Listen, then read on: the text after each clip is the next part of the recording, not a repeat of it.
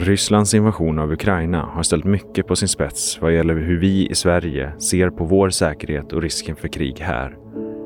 Många av oss har funderat på vad ett krig skulle innebära för vår egen del och vilken roll vi som individer har. För de frivilliga försvarsorganisationerna har det här märkts av i form av ett ökat antal intresseanmälningar från allmänheten.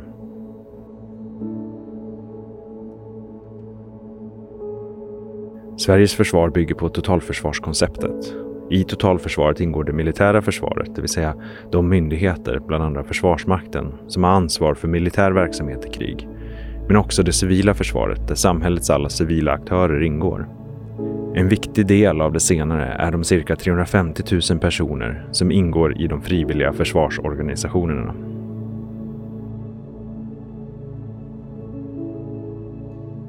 De 18 frivilliga försvarsorganisationerna har en lång historia och de var en komponent redan i det totalförsvar som fanns under kalla kriget.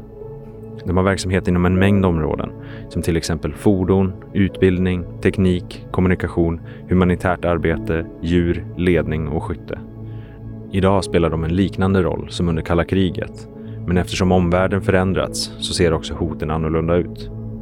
De frivilliga försvarsorganisationernas uppgift är att stötta civila och militära myndigheter med kompetens.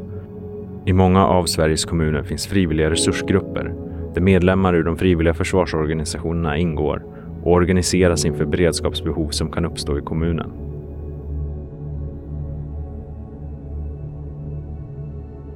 Varmt välkomna till Folk och Försvar-podden, där vi i det här avsnittet kommer att titta närmare på frivilligheten i totalförsvaret. Vad innebär det att vara frivillig? Hur fungerar samspelet mellan det offentliga och frivilligorganisationerna? Och vilken roll kommer frivilliga att ha i framtiden? Med oss för att diskutera dessa frågor har vi representanter för både frivilliga försvarsorganisationer och det offentliga. Vi inleder med ett samtal med Bilkåren, Blå Stjärnan och Försvarsutbildarna. Du lyssnar på Folk och Försvar-podden. Folk och Försvar bidrar till att Sveriges säkerhet ska vara hela folkets angelägenhet.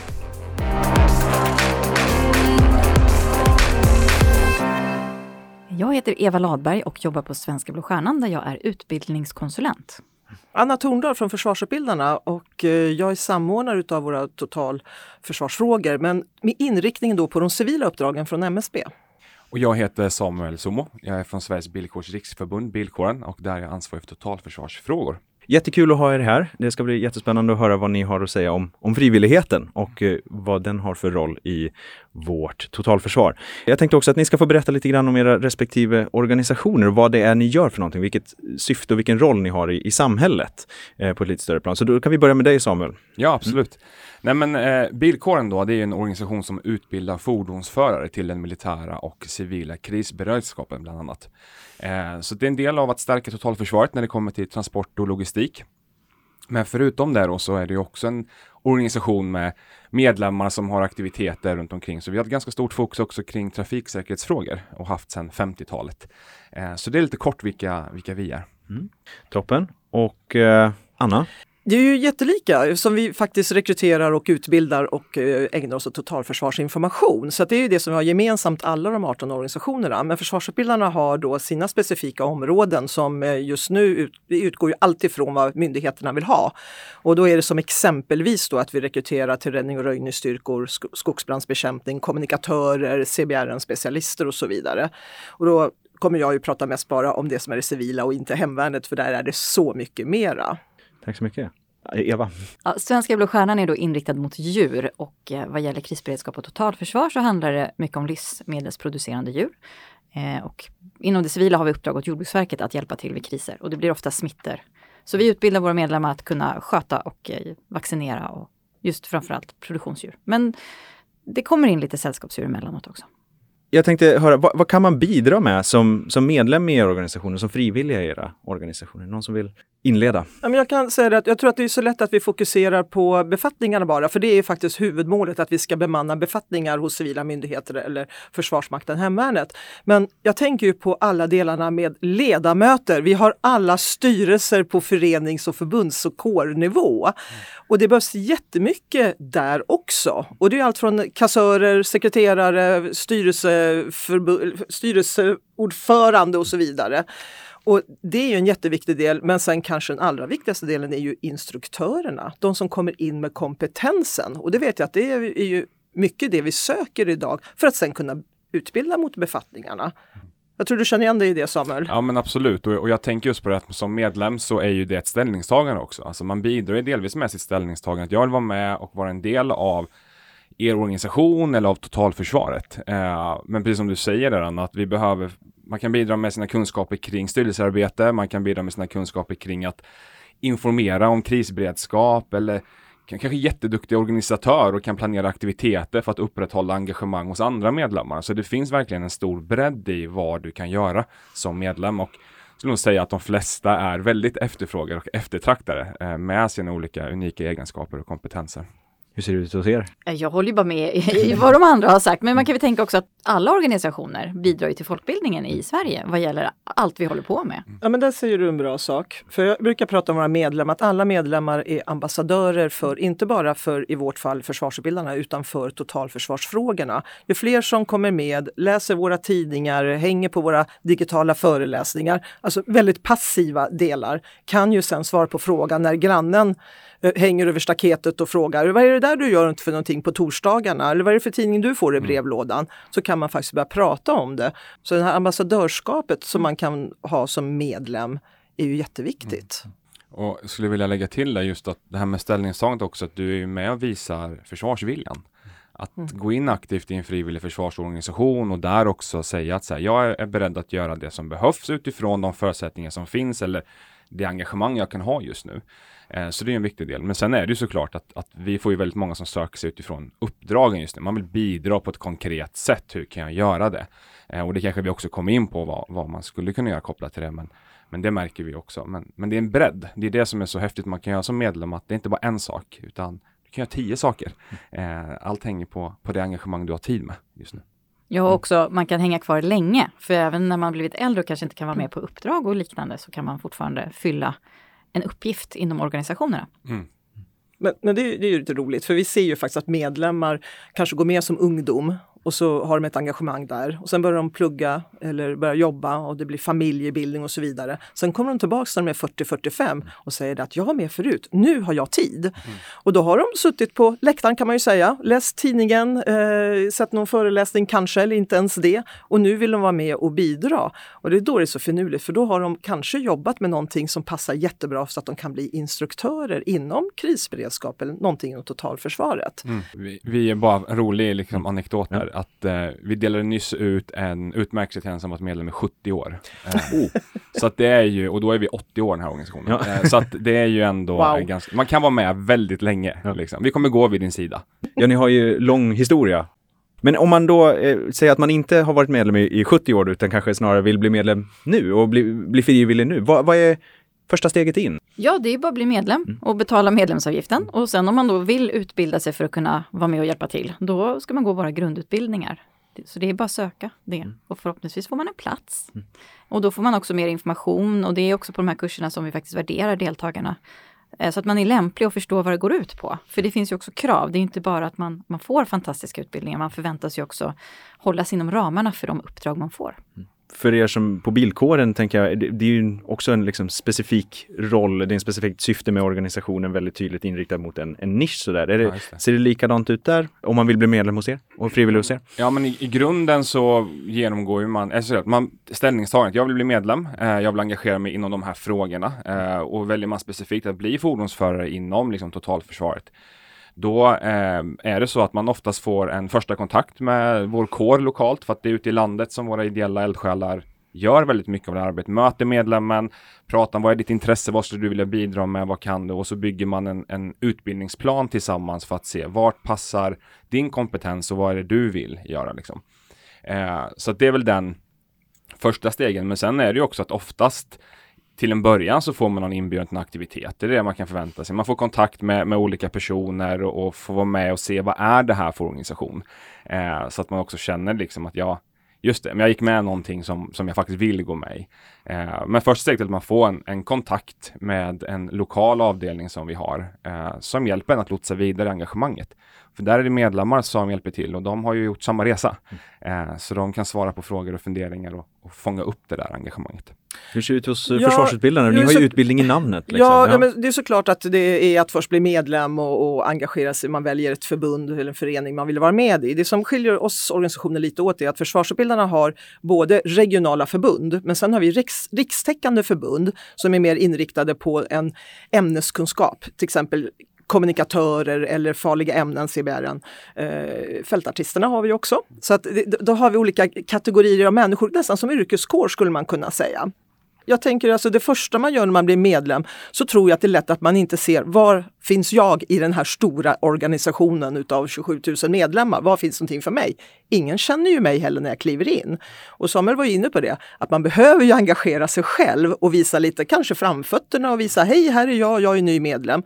Vi har inom försvarsutbildarna, jag vet inte hur ni andra har det, eh, någonting som heter ny medlem. Och då är det förbundet som man har gått med i som har en informationsträff, oftast digitalt, men ibland så är den faktiskt även fysisk. Vi övergår till mer fysiska träffar nu, äntligen. Mm. Eh, och och där, där, där så kan ju de få mer förståelse för vad är frivilliga försvarsorganisationer rent generellt. Sen har vi en hel del föreläsningar och det vet jag att det är fler frivilliga försvarsorganisationer som ha- som har. Och där kan man ju vara med och lyssna för att börja förstå vad är det jag är inkluderad i. Och så småningom tänker jag att man går på en totalförsvarsinformation, lär sig mer om det. Det finns en grundkurs som man där kan faktiskt redan gå en utbildning på ett par dagar. Eh, och när det dyker upp befattning, och Eva du nämnde ju befattningar, att man kan gå mot någonting man ska göra, utbildas för. Så då annonserar vi dem på vår webb, så man ser att nu händer någonting. Nu söker man kommunikatörer till Skåne eller man söker räddning och röjningsstyrkor i Norrbotten. Två exempel som har gjorts nu. Men jag tycker det är en utmaning för oss att hjälpa den enskilde individen att navigera sig rätt och komma framåt. Och det här tror jag är en av våra stora utmaningar nu när vi har fått så oerhört många fler medlemmar. För det är ju inte fler uppdrag, men det är fler medlemmar. Men där vill jag ge förtröstan, eh, engagera er, var med på årsmöten, var med på digitala föreläsningar och så vidare. Och spana in även andra frivilliga försvars, försvarsorganisationer, för det är tillsammans vi får en mångfald utav vad ska man säga, aktiviteter. Och så har vi medlemsaktiviteter också som förbunden ordnar med. Okej, om jag då som, som individ känner att jag vill göra någonting men inte riktigt vet vad jag kan bidra med, vad för roll jag skulle kunna ta mig an, vilken befattning jag skulle kunna ta mig an. Hur ska jag göra då? Jag, jag tycker den lättaste för dig då är att gå in på en webb som heter frivilligutbildning.se. För där hittar du alla 18 frivilliga försvarsorganisationer. Och vi, som, som vi har hört här under samtalets gång så är det så att vi alla jobbar ju för samma sak. Det är, och vi, vi rekryterar och utbildar och då kan du hitta vad det är som passar dig som du vill göra. Vill du köra ett motorfordon? Vill du jobba med djur? Eller vad har du för någonting? Och det kan ju vara att du har en, en expertkompetens själv som du vill bidra med. Så börja med frivilligutbildning.se. Med det här så kommer vi in på någonting som kanske känns särskilt aktuellt för många. Och det är ju vad det skulle innebära att vara frivillig i krig. För Jag brukar få frågan så här, eh, varför ska jag engagera mig i en frivillig försvarsorganisation eller vad har jag för roll? Eh, och då tycker jag oftast att det är ganska, att gå med i en frivillig försvarsorganisation och börja engagera sig och utbilda sig mot en befattning gör att du har en tydlig roll när det blir kris eller ytterst krig. Eh, och sen så kan det ju vara så att, att eh, ja, men är du med hemvärnet exempelvis, där vi utbildar, ja då blir du krigsplacerad i din befattning eh, och då följer ju skyldigheten med det. Men inom den civila krisberedskapen än så ser det lite olika ut. Eh, men det är ju den rollen, den befattningen som blir krigsplacerad eh, och kan bli. Vi frivilliga försvarsorganisationer krigsplacerar inte själva. Eh, utan det är den myndigheten som, som behöver resurserna i sin liksom planering. Eh, så. Men det är såklart, du kan ju bli inkallad om du har en befattning som är krigsplacerad. Eh, och då följer ju skyldigheten med det också. Att, att Och, och det där, jag tror, för det där är nog en, en fråga som är svår för många att förstå skillnaden på. Eh, att det vi gör som frivillig försvarsorganisation det är ju att rekrytera och utbilda mot den där befattningen som är satt från myndigheten inom personalförsörjningen. Och då är det ju som en beställning till organisationen och att vi ska hitta ett antal individer med en viss kompetens. Och där, sen är det ju då den, den aktören, myndigheten, som krigsplacerar.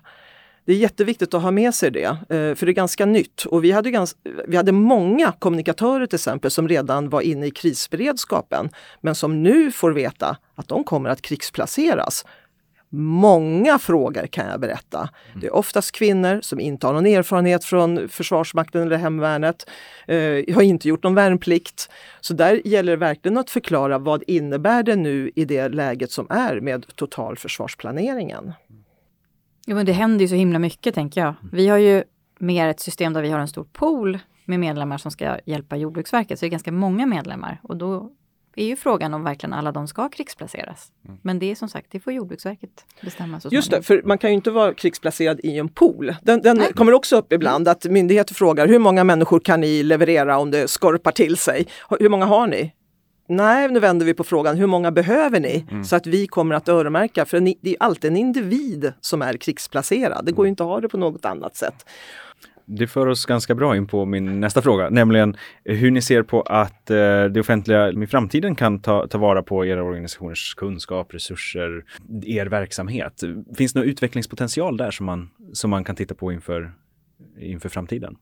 Det behövs mer engagemang eh, vad jag ser till i alla fall de uppdrag som försvarsutbildarna har inom eh, räddning, röjning, kommunikatörer, sjukvårdsresurser som vi har då på den civila verksamheten. Att de som är beställare engagerar sig lite mer också i framtagandet utav kompetensen. Problemet, eller problemet, men det vi hör är ju också att det finns mycket önskemål från myndigheter att vi ska göra saker, men det finns ingen beställning och ingen kanske planering och det finns kanske inte ens i, i myndigheternas regleringsbrev att de ska göra det. Men de kommer säkert få det så småningom, så där sitter vi och hoppar lite i stolarna, kan inte bara utreda klart nu? Men det, är, det tar ju åratal där innan de får ordning på hur saker och ting ska lösas. Mm. Så att, ja. Nej, men jag skulle, alltså, skulle säga det att vara att vara nyfiken på oss. Eh, jag har stor respekt för att man inte har exakt all koll man skulle behöva, för man kan vara ny i sin roll eller det är en ganska stor apparat man ska hålla igång. Att så här, ta, ta hjälp av de frivilliga försvarsorganisationerna när man ska göra sin risk och sårbarhetsanalys. Ta hjälp av oss och titta så här, vi ser inget område där vi tror att ni kan vara med med sin i det. Att så här, bygga in det där samarbetet så tidigt som möjligt utifrån grunden var nyfiken. Eh, för vi sitter här med tillsammans 350 000 medlemmar drygt, eh, kompetenser som går tillbaka över 100 år. Eh, så vi, vi, har varit med ett tag och, och, vi kan ge perspektiv som man kanske själv inte har hunnit liksom uppfatta än, även om det inte är högst aktuellt just nu. Eh, så det skulle jag säga att så här, det finns jättemycket människor som vill engagera sig, vi har jättemycket kunskap. Eh, gjort vissa saker, lärt oss från de misstagen och kan på så sätt liksom komma in med nya perspektiv. Eh, så det är väl det jag skulle lägga till just att ta tillvara på det. Eh, vi vill jättegärna hjälpa till eh, och vi förklarar gärna hur vi tillsammans kan få förutsättningarna för det. Liksom. Och visst är det så att vi ser att eh, länsstyrelserna framförallt börjar ha mer av en totalförsvarsdag varje år och då bjuder de in våra organisationer. Det jag saknar där det är att vi inte blir talare utan vi blir åhörare. Och det, det som du säger Samuel är ju så rätt, där skulle man ju, vi skulle ju ha en ta, talpunkt där ju, där vi pratar om vad gör vi, vad kan vi? Och då blir det ju regionalt. Däremot så uppskattar jag jättemycket att man bjuder in, att man skickar det till de centrala kanslierna så att vi kan stödja våra regionala förbund eller kårer som det heter på andra ställen, att ha rätt information. För vi är ganska snabbfotade allesammans och det är nya förmågor vi tar fram ständigt. Eh, och vi vet också vad MSB har möjlighet att finansiera. Men jag skulle gärna se att vi får talepunkter på de här totalförsvarsdagarna eftersom vi är en del av personalförsörjningen. Mm. Frivilliga försvarsorganisationer arbetar ju inte enbart med civilt försvar som del av totalförsvaret utan också med krisberedskap. Och på vilka vis har ni bidragit till krisberedskapen eh, nu senaste tiden? Va, vad gör ni i kris? Ja, precis nu har vi ju eh, folk ute i hamnar som ska hjälpa Jordbruksverket eh, med besiktningen av sällskapsdjur från Ukraina, Eftersom man gjort undantag och nu släpper in såklart de här flyktingarna med sina djur, för det är så himla viktigt för dem. Men eh, i och med att Ukraina är ett rabiesdrabbat land så är det väldigt viktigt att man har kontroll ändå och, och tittar på eventuella vaccinationer och ger information. Så där har vi folk i Nynäshamn och Karlskrona. Eh, och det är inte bara vi som är där utan även eh, försvarsutbildarna har haft tolk på plats mm. och FAK har satt upp tält som man kan vara i och jag vet i Karlskrona så är även Brukshundklubben med och hjälper till. Så det är många frivilliga som kan hjälpa till med, med den här typen av uppgifter. Och det kan jag säga det, det, eh, jag tycker det är ett fantastiskt exempel därför att då frågar Jordbruksverket, eh, Blå Stjärnan, hur, hur, har ni några som kan prata ukrainska? Nej, men det har försvarsutbildarna säger. Då har väl du Eva till ja. som svarade på det och då, då ringer Jordbruksverket till oss Och då har vi ett förbund som heter Militärtolkarna. Och det är ju, de har ju uppdrag från Försvarsmakten. Men när jag då pratar med förbundet så säger de det att nummer två i deras prioriteringsordning det är ju då eh, myndigheter inom totalförsvaret. Så de fick rekrytera och leta, har de några som pratar ukrainska och svenska såklart. Så att de kunde. Så fick vi ut några medlemmar som har stöttat då för att kunna översätta, vilket är en enorm trygghet för den flykting som kommer till hamnen och har sitt husdjur. Och såklart är väldigt orolig, ska jag skiljas från ett djur eller hur går det här till? Men sen behövde även Jordbruksverket eh, kommunikatörer för det blev en belastning i linjeorganisationen och då har de avtal med ett par kommunikatörer från ett annat förbund hos försvarsutbildarna som heter Kriskom. Så vi ser det här vävs ju samman. Så det finns ju ett samarbete och vi säljer ju in varandra när det händer någonting. Och kanske det är ännu mer sånt under pandemin och de skogsbränder vi har haft. Ja, precis. Och det är det. Vi har ju en del, om vi tittar på lokal nivå så kan våra kårer runt om i landet hjälpa till kommuner med att köra prover under pandemin exempelvis eller transportera annat material som skulle behövas. Hjälpa till att handla eh, och, och de delarna. Vilket mycket så här, frivilliga resursgruppen har gjort också som består av våra medlemmar tillsammans. Det är det som är roligt då. Eh, men sen har vi de stora bränderna där vår utbildade personalen är med och bistår och kör ut material, kör personal, brandslangar ska ut i terrängen där man inte kommer fram. Så det finns väldigt mycket exempel på hur vi de senaste åren har kunnat bidra konkret i liksom krisberedskapen. Men en annan viktig del som vi alla här eh, har liksom som ett uppdrag och också gör väldigt, väldigt mycket om, det är ju det här med krisberedskapsinformation. Eh, vi är alla med på ett eller annat sätt under krisberedskapsveckan varje år och träffar människor och pratar med allmänheten. Eh, och helt enkelt se till att jag, min granne, min familj är så redo som möjligt när det kommer en kris. Så att de resurser som behövs, de kan allokeras dit det verkligen, verkligen behövs som mest. Men jag kan klara mig ett tag. Så att det är ju i det lilla och i det stora eh, det här engagemanget kommer till. Då. Så att i allting så gör vi olika. Det tolkar, det är eh, vaccinera och kontrollera. Det är ju sätt vi kan stötta upp samhället i, eh, för vi är en del av det. Eh, så. Jag vet, vi hade ju många från eh, våra organisationer som stod och packade de här provtagningskitten. Tänk så mycket folk det behövdes där. Mm. Sen eh, kan, kan jag ju se, eh, vi hade en samordningsfunktion som skulle ta in förfrågningar från myndigheterna när man behövde stöd utav frivilliga. Så hade de lite svårt att hitta fram till den här samordningsfunktionen och det var under pandemins första år.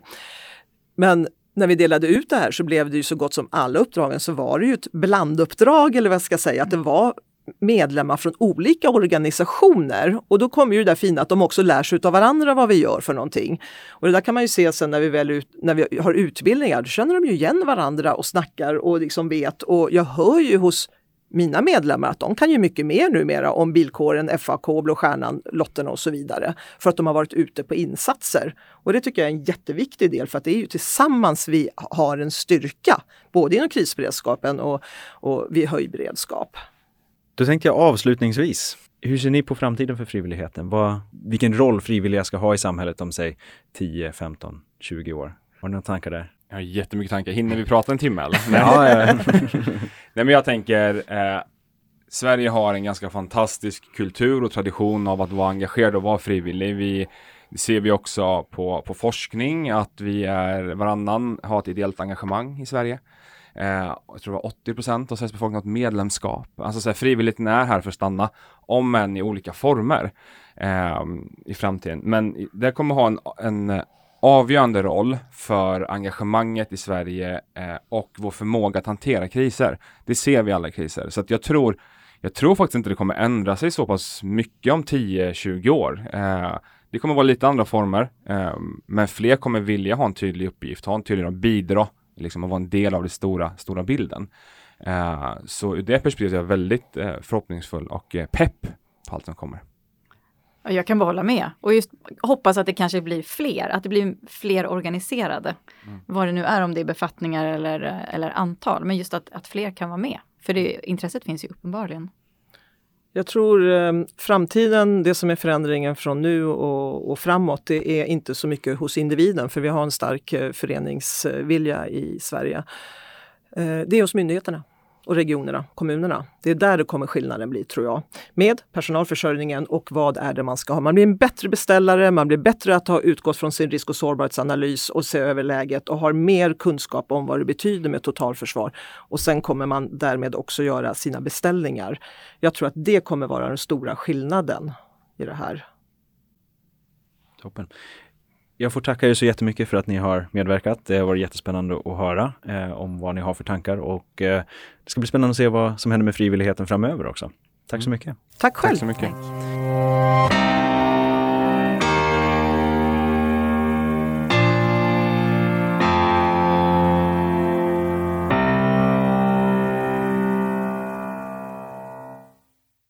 De frivilliga försvarsorganisationerna kan alltså bistå med utbildning av frivilliga och dessa kan sedan rycka in vid behov från det offentliga. Därför har vi också bjudit in företrädare för myndigheter så att de kan berätta om hur de ser på frivilliga som en tillgång i krig och kris. Jag heter Erik Stjärnlöv och jag jobbar på Länsstyrelsen Östergötland med krisberedskap och civilt försvar. Jag heter Andreas Hagvall, jobbar i Surahammars kommun som säkerhetschef. Emelie Glad heter jag. Jag jobbar på Myndigheten för samhällsskydd och beredskap, MSB, eh, som utredare med fokus eh, på frivillighet och civilsamhället och i synnerhet de frivilliga försvarsorganisationerna. Tack så mycket. Jättekul att ha er här. Vi kommer ju nu prata lite mer utifrån det offentligas syn på frivillighet. Vi har ju tidigare haft ett samtal med de frivilliga försvarsorganisationerna och jag tänker att vi börjar med en grundläggande fråga. Hur arbetar ni med frivilliga krafter i era respektive myndigheter? Jag tänker att vi börjar på kommunal nivå. Ja, vi jobbar ju då med dem som vi har representerade främst i kommunen. I mitt fall är det Civilförsvarsförbundet genom FAG och eh, FRO.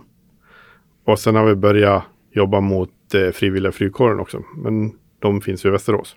Tack så mycket. Och hur ser det ut på, hos er i Länsstyrelsen i Östergötland? Ja, Länsstyrelsen i Östergötland, alla länsstyrelser egentligen jobbar ju på, på både med frivillighet kan man säga, eller behöver jobba med frivillighet både i sin egen organisation, sin kris och krigsorganisation och också gentemot kommunerna och stödja kommunerna i hur kommunerna och man i länet kan samverka tillsammans gällande frivilligfrågor. Så att vi jobbar i båda de perspektiven kan man säga.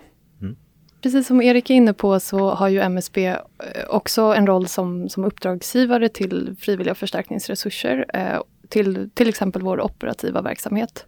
Och eh, kan knyta till sig frivilliga förstärkningsresurser i vår egen verksamhet där det behövs. Men det vi gör eh, ganska omfattande kopplat till frivillighet och då i synnerhet frivilliga försvarsorganisationer är att vi eh, agerar som finansiär av frivillig försvarsverksamhet. Eh, och då är det att vi hanterar det så kallade anslag 2.4 krisberedskap, eh, som är då eh, ett anslag som finansierar uppdrag till frivilliga försvarsorganisationer, där de på uppdrag av offentliga aktörer, så länsstyrelser, myndigheter, kommuner, regioner, kan utbilda frivilliga förstärkningsresurser i olika specialistkompetenser. På senaste tiden så har ju allmänhetens intresse för att bli frivillig i totalförsvaret eh, ökat. Från era perspektiv, har arbetet med frivilliga förändrats i samband med den nu pågående invasionen av Ukraina? Ja, för vår del har vi haft en ökning i antalet som vill vara med och utbilda sig. Eh, och det är ju jätteroligt. För det är en utmaning om man inte har en kris och få folk att vilja vara med frivilliga, som frivilliga i dagens läge. Så det är jättekul att det har ökat för oss. Hur ser ni på långsiktigheten i det? Går det att ta vara på det och eh, låta det fortsätta även, även långsiktigt? Ja, det tror jag. Så länge eh, vi kan erbjuda dem uppdrag, även när det inte är kris, så tror jag att eh, vi kommer att kunna lösa ut att man kan få dem att vilja vara kvar. För, för vår del, så på, just på Länsstyrelsen, så förberedde vi oss ganska mycket för att det skulle bli ett ökat tryck från, från både civilsamhället i stort och frivilliga försvarsorganisationer i synnerhet. Delvis blev det väl så, framförallt rörande civilsamhället och deras roll i att eh, vara behjälpliga i flyktingmottagande och sådär. Däremot har det inte blivit eh, riktigt så högt tryck på frågor och sådär från frivilliga försvarsorganisationer som, som jag hade trott och i alla fall förberett mig för mentalt. Eh, Så det är lite grann hur det har sett ut sedan februari för vår del. För oss är det väl också det som förändrats till största del är väl just det här märkbart ökade intresset för att vara frivillig i beredskapen. Vi på MSB har fått eh, en hel del frågor kring hur man kan engagera sig. Vad är frivillig försvarsverksamhet? Vad är min roll i totalförsvaret och hur kan jag göra en insats? Eh, Och frivilliga försvarsorganisationer har ju märkt motsvarande eh, Eh, medlemstillströmning och ett, ett enormt ökat intresse. Eh, inte minst då på, på nationell nivå, att det är många som hör av sig och eh, undrar hur man kan bli en del av, eh, en frivillig del av totalförsvaret. Eh, så jag tror att det här ökade intresset är, är, den största förändringen hittills och någonting som måste omhändertas på, på lång sikt så att engagemanget tas tillvara och eh, blir konkreta insatser framöver. Även om inte vi på länsstyrelsen på regional nivå sett liksom så mycket av det ökade trycket, om man säger så, på antalet medlemmar i frivilliga försvarsorganisationer, så jag har ändå hört, vi har bara en kommun i vårt län, Linköping, som har en FRG. Och där har jag hört att de har fått, eh, precis som i din kommun, ett ökat antal nya medlemmar som intresserar sig. Så det är väldigt positivt att det finns en vilja att, att man hittar till de upparbetade strukturer som finns ändå.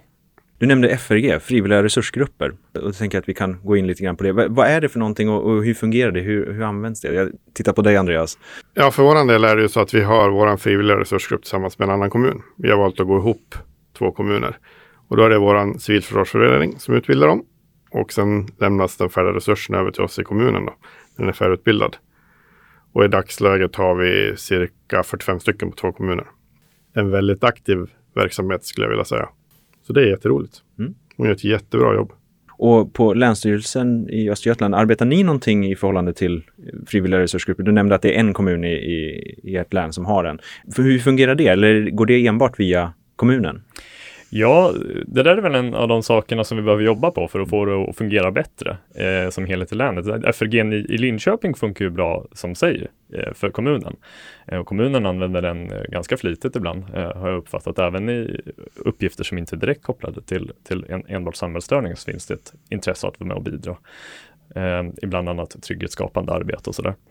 Eh, men för hur det funkar som med FRG-länet så är det eh, som helhet så är det ju lite svårt eftersom det bara är en kommun som har en FRG och vi har inte riktigt kommit till skott med att hitta principer och överenskommelser för att man ska kunna göra som till exempel ni har gjort i Surahammar, att dela på en FRG och hitta bra eh, principer för hur det ska fungera. Så det är sånt arbete som bland annat återstår och som vi måste jobba vidare med i mitten. Ja, det finns på nationell nivå ett eh, ett, ett behov av att eh, utveckla och stärka FRG-konceptet och eh, möjliggöra för fler kommuner att bygga upp den här resursen och utveckla den för att kunna klara av fler uppgifter och eh, få nya medlemmar som kommer in i utbildning. så där är det det pågår ett utvecklingsarbete eh, gemensamt mellan de frivilliga försvarsorganisationerna och där Sveriges civilförsvarsförbund har ett särskilt samordnings och utvecklingsansvar. Eh, så att det kommer förhoppningsvis hända en hel del i det spåret framöver. Och vi har ju i Sverige tack och lov inte upplevt krig på, på mycket länge, men vi har ju uppdel, upplevt en mängd kriser kanske lite svårt att tänka sig nu, men det är bara några månader sedan vi var med om en, en väldigt stor och omfattande kris som drabbade hela landet i form av covid-19-pandemin. Har ni några exempel på när frivilliga varit en del av hanteringen av civila kriser och hur ser ni att man kan eh, använda erfarenheterna därifrån? Ja, men mm. vi hade ju apropå pandemin, eh, det är väl min enda direkta erfarenhet av att faktiskt jobba ordentligt med, med eh, frivilliga i olika former också. Det var både frivilliga försvarsorganisationer och eh, aktörer i civilsamhället. Eh, Ja, I Östergötland så hade vi frivilligvärdar vid vaccinationscentralen som eh, Region Östergötland hade. Och eh, eh, där var Länsstyrelsens roll egentligen att se till att det fanns samverkansstrukturer för att eh, de här organisationerna skulle hitta rätt till varandra och de skötte det här i väldigt stor utsträckning helt själva. Vi, vi förberedde oss på att behöva samverka och samordna väldigt mycket men de löste ut det här i väldigt hög grad själva. Både sinsemellan frivilliga försvarsorganisationer och andra aktörer i civilsamhället. Så det var en väldigt positiv erfarenhet både för Länsstyrelsen och Region Östergötland. Och vi från kommunen då, vi har ju använt dem väldigt mycket. Vi har haft bränderna 14 och 18 när eh, de var inne och sen har vi haft flyktingkrisen och, och corona de höll på ett helt år och levererade varor till våra äldre. Och en erfarenhet som vi tog med oss redan från skogsbrand är att eh, tidigare kanske var lite så att man hade en kris och så tog man in dem efter ett tag. Eh, numera plockar vi in dem i våran stab redan från första början. Och, och, och de får ta hand om den frivilliga delen och, och till viss del civilsamhället. Och, och det har funkat eh, jättebra tycker jag.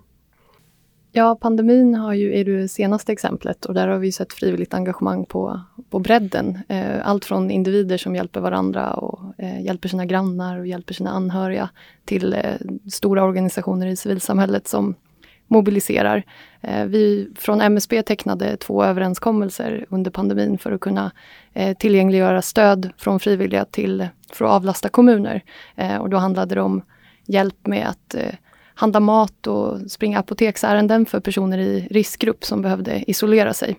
Och då var det en, en, mängd, en, en mängd organisationer i civilsamhället som ingick i det och bland annat då Frivilliga resursgruppen men också andra civilsamhällesorganisationer.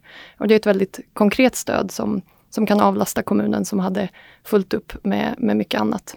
Eh, ett annat konkret exempel som också skedde parallellt med pandemin var att det var en, eh, ett stort utbrott av eh, fågelinfluensa vårvintern 2021 eh, i Kalmar län. Eh, där Jordbruksverket eh, hade ansvar för en insats för att stoppa smittspridningen.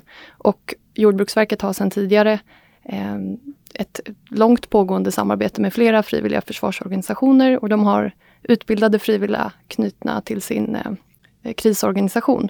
Så frivilliga stabsassistenter, kriskommunikatörer, logistiker, fordonsförare kunde vara på plats under en ganska lång period och hjälpa till vid den här insatsen.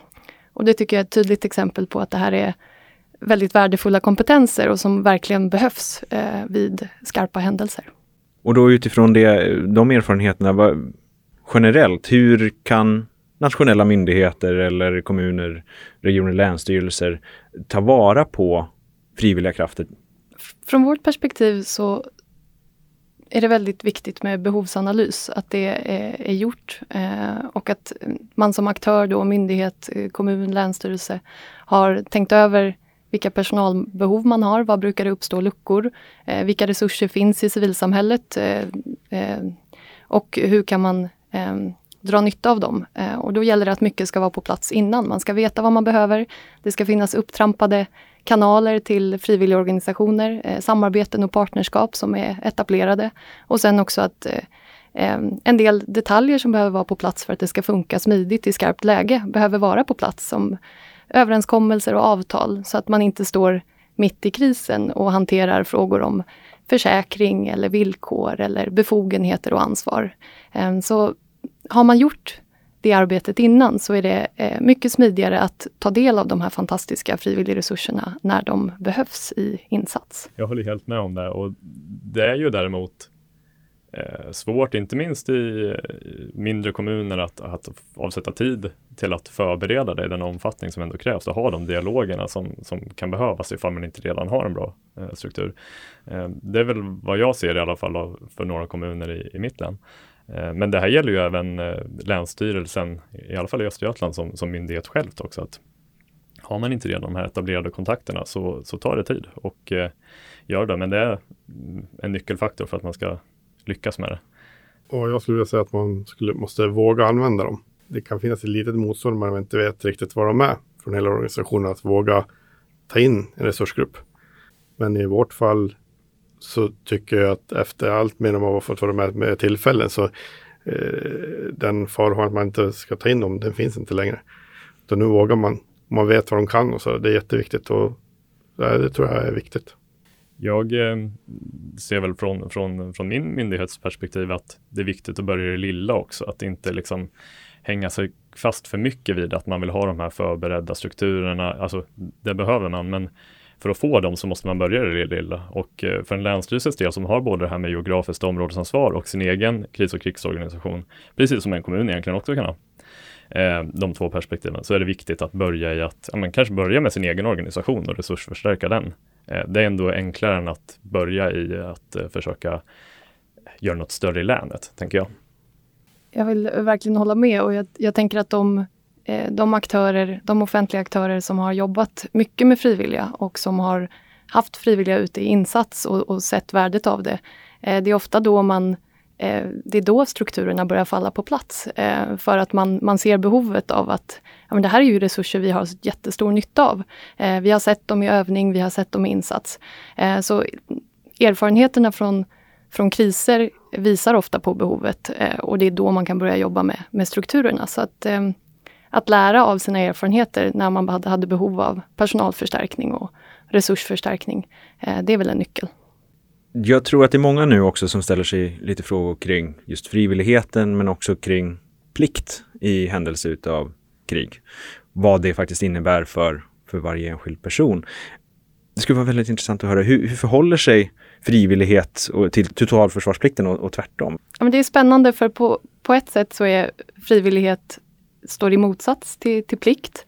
Eh, men just frivillighet eh, inom ramen för frivilliga försvarsorganisationer eh, kan också frivilliga kan nyttjas med plikt så att säga.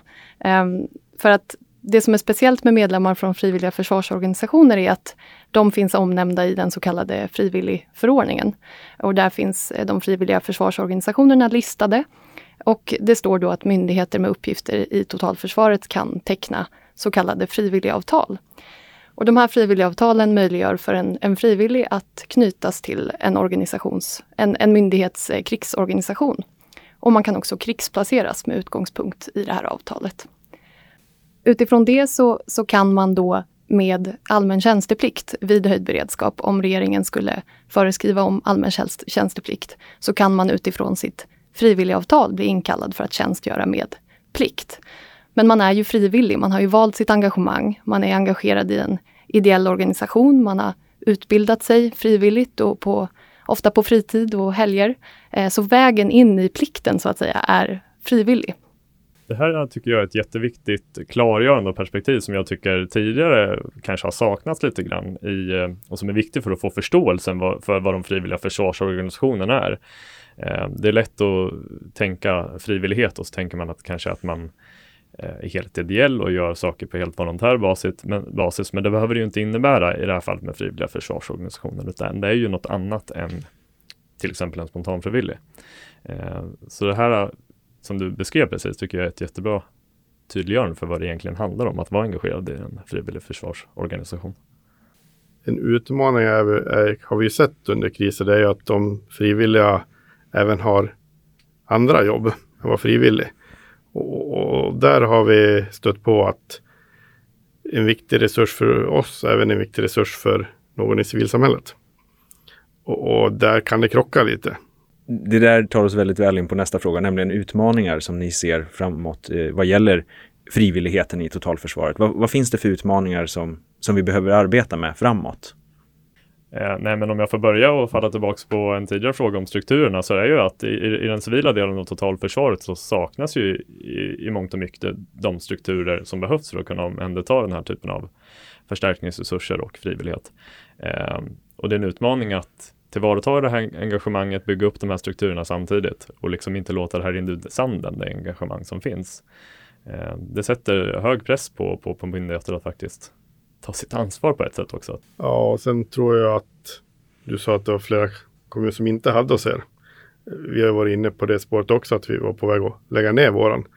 Och det beror mycket på att man kan inte sysselsätta dem i, i, i vardagen så att säga. Så jag tror en framgång kanske skulle vara att gå ihop i större enheter. Eh, möjligtvis kanske länsvis. Och liksom så man kan erbjuda saker till vardags också. Kanske inte i sin egen kommun men i grannkommuner så här som man kan eh, få vara med på för att få dem aktiva. Jag tror det är en framgångsfaktor. Där kommer vi in på nästan ett klassiskt statsvetenskapligt problem då med var gränsen ska gå mellan lokalt och regionalt geografiskt områdesansvar och mellan kommunens ansvar och befogenheter och, och statens genom Länsstyrelsens ansvar och befogenheter. Men jag håller helt med dig. Rent utifrån perspektivet så vill man ju bara att det här ska funka. Att det finns liksom en bra resurssamordning i lite större enheter än på, än på kommunal nivå för att kommunerna som organisationer är ofta för små för att mäkta med allt det här. Jag håller mm. helt med dig. Mm. Mm. Och från nationellt perspektiv då, vad, vad finns det för utmaningar ser ni? Ja, men jag håller med om det som är, sagt och jag tänker att mycket mycket handlar, jag nämnde behovsanalys tidigare och det är väl en, en, nyckelfaktor. Från frivilliga försvarsorganisationers perspektiv så är det, underlättar det mycket om eh, de uppdragsgivare som man möter, alltså offentliga aktörer, har, har god förståelse för, för sina behov. Då blir man en, en bättre beställare så att säga. Eh, och det är större chans att, att man utbildar rätt kompetenser i rätt mängd och, och lägger krutet där det ska vara helt enkelt. Så det finns ett jobb att göra eh, kring behovsanalysen, absolut. Eh, och sen så är det ju ett system i förändring. Det händer mycket, inte minst nu den senaste tiden. Eh, det finns otydligheter i vissa delar av regelverket. Eh, det är organisationer, nya organisationsstrukturer som ska sättas på plats. Så vi befinner oss ju hela tiden i, i rörelse. Så på något sätt så får man titta på den uppgiften man har att lösa här och nu och försöka bygga framåt så, så mycket man kan. Eh, för det finns en hel del osäkerhetsmoment samtidigt. Men vi har ju resurser och de finns redo att, att nyttjas. Jag tänkte avsluta med en fråga som jag också ställer till de frivilliga försvarsorganisationerna. Nämligen, hur skulle ni vilja att frivilligheten utvecklas i framtiden? Vad, vad ser ni i framtiden för, för frivilligheten? Jag tror, och då pratar jag specifikt om de frivilliga försvarsorganisationerna i, i första hand. Där tror jag att det kommer att, vi kommer se en både ökat utbud och efterfrågan så att säga. Fler offentliga aktörer kommer upptäcka områden där man har behov av förstärkning. Ehm, och de frivilliga försvarsorganisationerna har ett enormt engagemang att, att ta tillvara, vilket ju är ett stort ansvar. Ehm, och då måste kärnverksamheten, det vill säga uppdragsutbildningarna, eh, rulla på på ett bra sätt och, och, de måste ha förutsättningar att kunna skala upp framöver när eh, de får ja, fler uppdrag helt enkelt och fler frivilliga eh, som ska få utbildning och komma ut i, i uppdrag. Och sen tror jag också att eh, övning och att ta hand om det frivilliga engagemanget eh, från den offentliga aktörens perspektiv kommer bli mer och mer viktigt när vi har fler och fler frivilliga som har fått utbildning och skriver på ett avtal och ska lära känna sin nya eh, organisation där man ska tjänstgöra vid, vid kris eller i värsta fall höj, höjd beredskap. Så att ta hand om engagemanget eh, kommer bli en utmaning framöver som är viktig att, att hantera. Mm. Jag sa ju tidigare att det är viktigt att börja kanske det lilla för en organisation som det, när det här är en lite svårgreppbar materia att jobba med.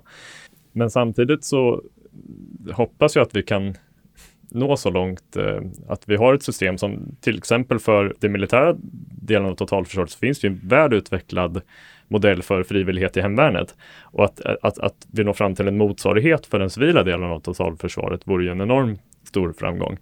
Men jag tror man får respekt för att eftersom den civila total, delen av totalförsvaret är i hela samhället så måste man liksom segmentera upp det på ett bra sätt så att man kanske har räddningstjänstfrågor är liksom ett perspektiv. Det här med, med förstärkningsresurser till vissa typer av myndigheter är ett annat. Så att man hittar bra utbildningsmodeller som blir lite ensade för hela Sverige. Då. Det är otroligt viktigt att eh, vi får fler att bli frivilliga. Och att eh, om vi tar FEG som exempel då, att eh, fler kommuner får det. För det hela bygger på att vi kan låna av varandra. En liten kommun kommer aldrig ha så många som man kanske behöver i en kris, utan det bygger på att jag kan låna från angränsande kommuner. Så att eh, det är otroligt viktigt att, att fler kommuner får det och att vi kan behålla dem i, i organisationen sen. Jag gör ett litet påhugg där. Jag pratade om det med Emelie på MSB precis innan vi kom in. Eh, och, där, apropå regelverk, och där behövs det ju lite uppdateringar och förtydliganden kring just hur kommunerna kan jobba med, med frivilliga försvarsorganisationer. För den här frivilligförordningen som du nämnde, den är ju inriktad på, på myndigheter så att det här är ju någonting som finns potential för utveckling. Absolut, det kommunala och regionala perspektivet när det gäller specifikt frivilliga försvarsorganisationer är eh, svårare att tillämpa. Eh, det finns en upptrampad stig på ett annat sätt för, för centrala myndigheter och länsstyrelser. Så där finns det en hel del att göra. Jag får tacka så mycket för er medverkan. Det var väldigt intressant att höra vad ni har att säga, så stort tack! Tack. Tack. tack. Du har lyssnat på Folk och Försvar-podden. Podden är skapad av Daniel Kjellén. För att ta del av mer av vår verksamhet, besök vår hemsida www.folkochforsvar.se